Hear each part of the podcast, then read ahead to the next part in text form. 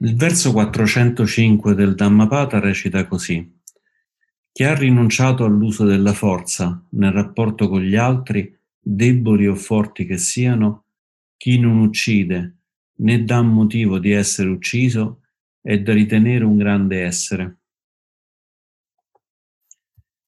Dhammapata è una raccolta di diversi sparsi del, del Buddha che è considerato uno dei, dei, testi più importanti del canone, del canone Pali. Un testo un po' complicato per noi occidentali perché talvolta è piuttosto, è piuttosto energico nel, nel, dire le cose, ma se uno riesce a, a, ad avere la pazienza di avvicinarci senza scappare la prima volta che trova questo tono perentorio, poi è veramente pieno pieno di, di, di gemme e di gioielli. Qua questo verso dice che chi hanno rinunciato all'uso della forza, che siano deboli o forti, mm, senza uccidere senza motivo di essere ucciso, senza dare motivo di essere ucciso, da ritenersi un grande essere. Un grande essere si intende un illuminato. È un bel tema perché la, la parte che mm, mi sembra in un qualche modo più più incisiva da, che mi piacerebbe ragionare con voi è quella chi è che non dà motivo di essere ucciso è da ritenersi un grande essere? Perché in un qualche modo tutti quanti noi siamo consapevoli del fatto che se non uccidiamo è meglio e sicuramente viviamo meglio che siano persone o anche ghiri o zanzare o qualsiasi altro essere per cui non è una cosa facile, non è una cosa facile da nessun punto di vista perché talvolta questi, questi esseri che rischiano di essere uccisi da noi sono grandemente danneggianti anche la nostra vita e quindi diventa, diventa veramente difficile talvolta resistere alla tentazione, talvolta anche ci si può trovare in situazioni estreme.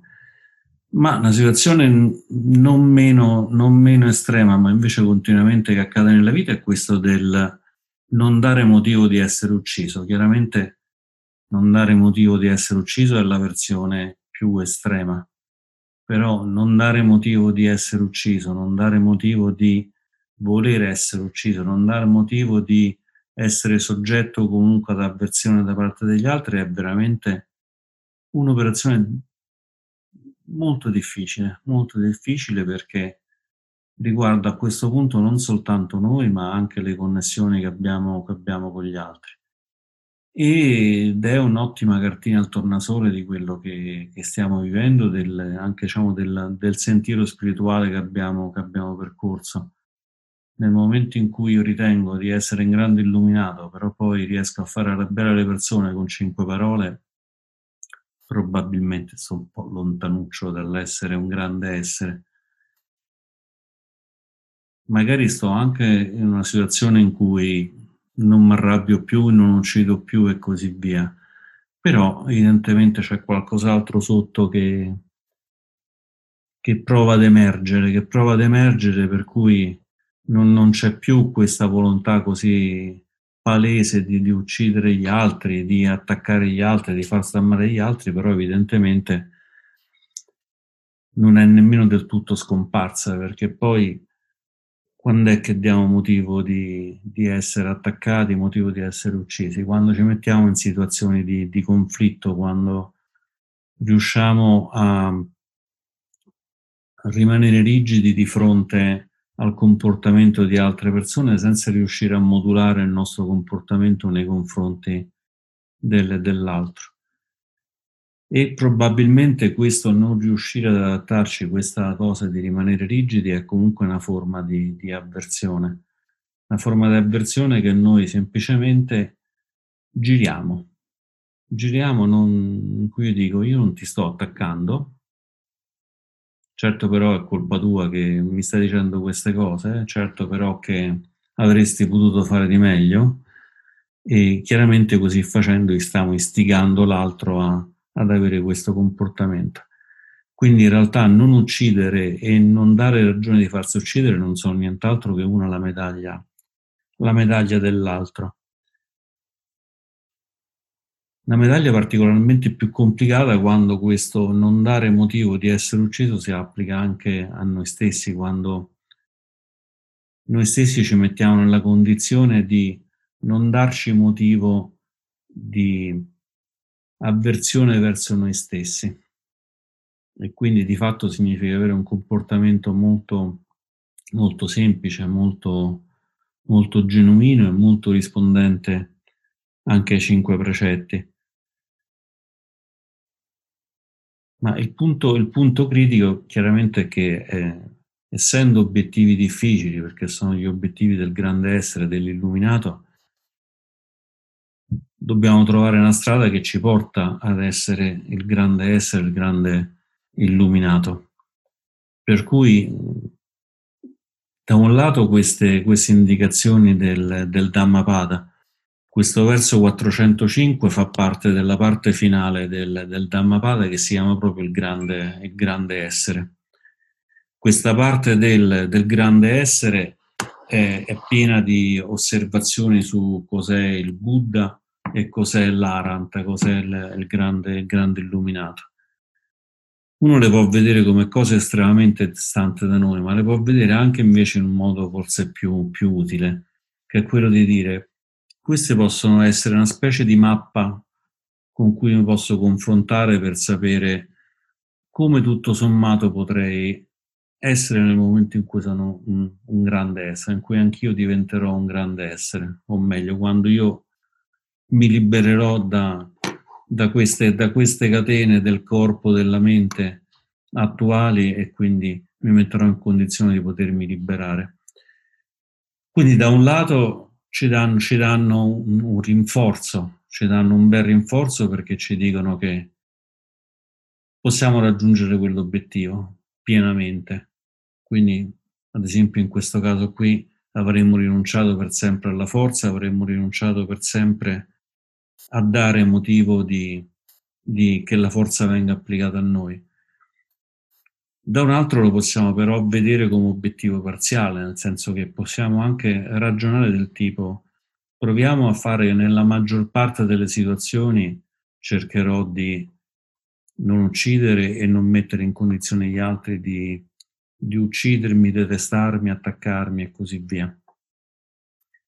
E man mano che osserviamo, osserviamo il comportamento nostro nei confronti degli altri, possiamo chiaramente riuscire a vedere bene quando è che si sviluppa, quando è che si sviluppa questa, questo stato, questo stato di, di avversione, questo stato di voglio uccidere? O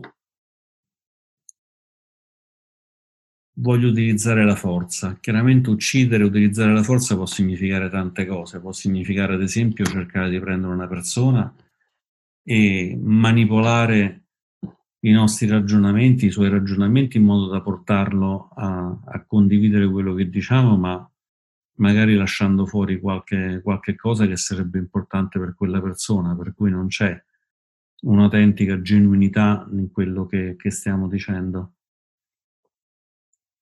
Possono essere un modo in cui comunque andiamo a, a, a far del male all'altra persona, che non è uccidere, non è manipolare, ma è comunque portarlo in cose che, che, che non sono diciamo, quelle perfettamente adeguate per quella persona.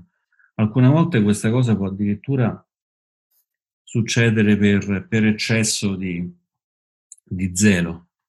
Vogliamo che una persona che magari vediamo che sta in grande difficoltà eh, possa trovare la pace, possa trovare una situazione migliore e cerchiamo di spingerla di, di, colpo verso una situazione che però non è possibile per quella persona, per quella persona gestire. E quindi in realtà non stiamo facendo il bene di quella persona, ma stiamo semplicemente creando ulteriore, ulteriore disagio. Questa è la ragione per cui il Buddha, per cui il Buddha quando dà gli insegnamenti eh, li ha sempre dati in modo specifico per le persone che va davanti. Quindi a volte insegnamenti più semplici, a volte insegnamenti più complessi, a volte non dava nemmeno insegnamenti perché riteneva che la persona era già abbastanza confusa e quindi non avesse bisogno di aggiungere confusione alla confusione.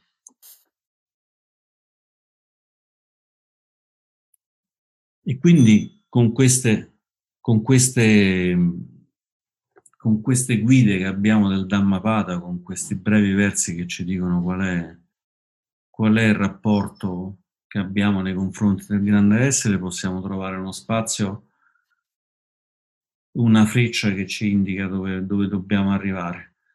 D'altro lato possiamo anche sapere che quel posto è raggiungibile. Allora, sapere che c'è un momento in cui comunque sia noi non, non, non, staremo più in condizione di dover litigare con nessuno, non staremo più in condizioni di eh, far del male a nessuno o di creare le condizioni per cui qualcuno ci vorrà del male e sapere che esiste questa possibilità è già, già un'ottima condizione, è senz'altro una cosa penso che, penso che ci possa far piacere a tutti quanti essere senz'altro una buona base stabile, una buona base stabile della felicità. E allora perché non prenderli come, come spunti? Come spunti in cui andiamo a, a dire ok, voglio arrivare lì, voglio arrivare lì, questo è dove voglio arrivare, questo è dove posso arrivare. Non soltanto voglio in modo che mi sto ponendo qualcosa che è veramente troppo al di là delle mie forze, ma una cosa che comunque è all'interno delle mie forze. E lo posso raggiungere non necessariamente in una vita futura o magari fra 50 anni, 10 anni, quel che sia, ma lo posso raggiungere anche adesso. Magari anche con degli obiettivi parziali, non posso raggiungerlo adesso completamente, ma intanto posso creare le precondizioni in modo che diventi, diventi sempre più, più facile.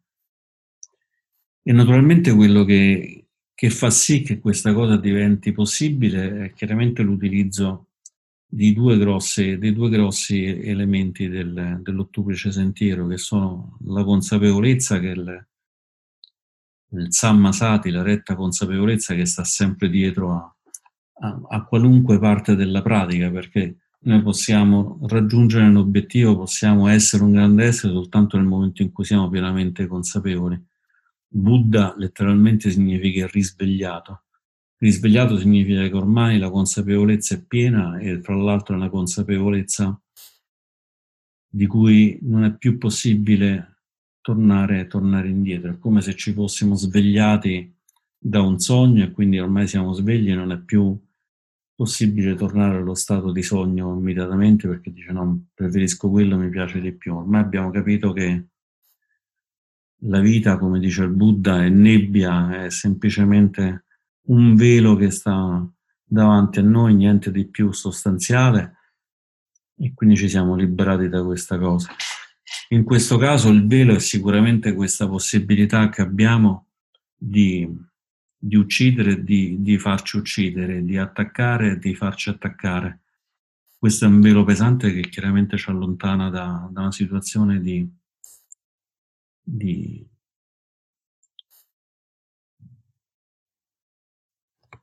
la situazione del nibbana. Nibbana in questo caso è il senso più letterale possibile, che è quello del, dell'estinguere il fuoco. Nibbana letteralmente significa che c'era un fuoco, c'era un fuoco delle passioni, un fuoco degli attaccamenti e che col nibbana questo fuoco è stato spento.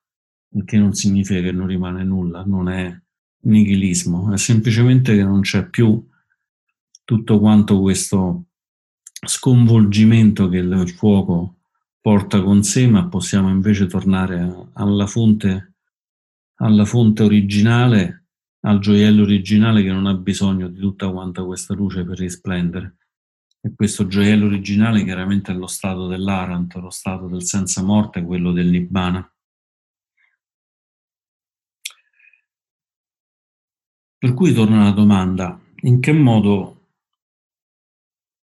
il Dhammapada, gli insegnamenti del Buddha e in particolare questo, questo verso 405 di chi ha rinunciato all'uso della forza ci possono, ci possono, ci possono aiutare. Ci possono aiutare perché diventano un, un esercizio che possiamo fare giorno per giorno nelle relazioni con gli altri, vedendo in modo assoluto se quello che stiamo facendo può creare condizioni o assolute di morte, ma anche semplicemente assolute e relative di difficoltà negli altri, e vedere, e questo forse è più difficile per noi, vedere se quello che stiamo facendo metterà gli altri in una condizione di tal disagio che ci sarà un'avversione di quest'altra persona verso di noi.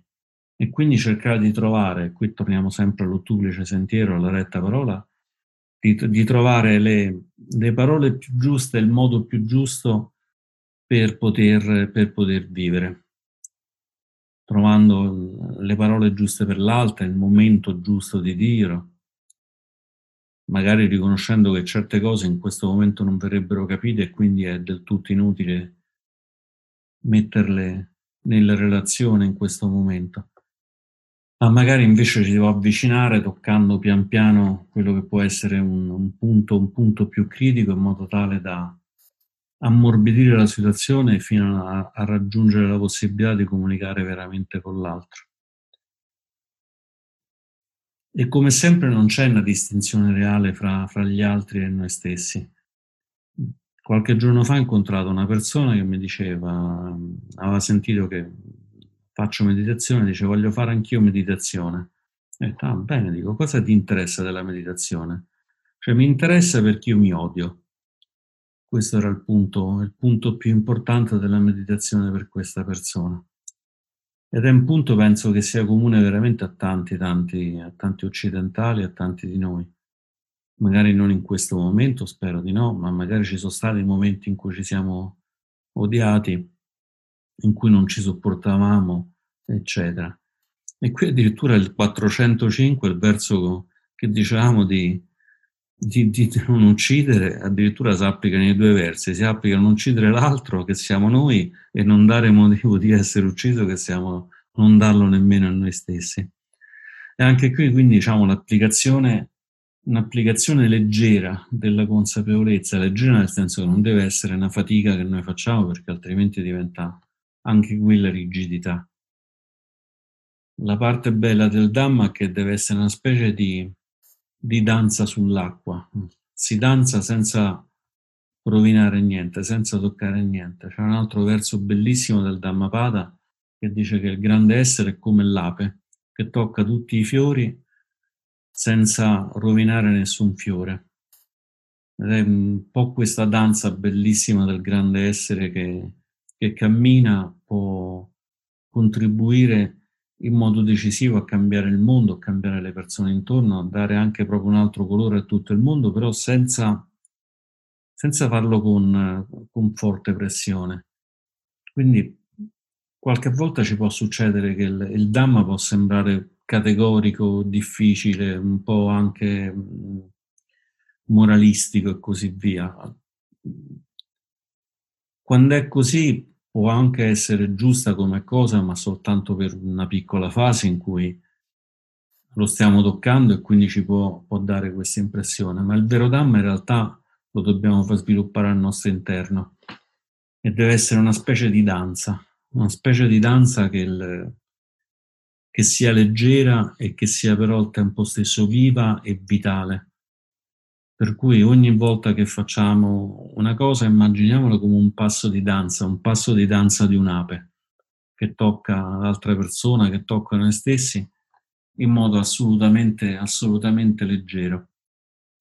E osservando ogni volta se questo passo di danza è un passo di danza ben fatto che porta bellezza nel mondo o se invece stiamo calpestando i piedi dell'altra persona o se stiamo inciampando creando difficoltà a noi e agli altri. E anche in questo caso qui dobbiamo essere comunque tolleranti perché comunque quando si impara a danzare capita spesso di, di fare dei passi che non vanno bene. E quindi semplicemente rimettiamoci in piedi, se serve chiediamo scusa, se serve ci fermiamo un attimo per, per riposarci e poi però riproviamo pian piano a danzare, utilizzando appieno, appieno la consapevolezza. Bene, oggi concludo così la mia riflessione. Grazie.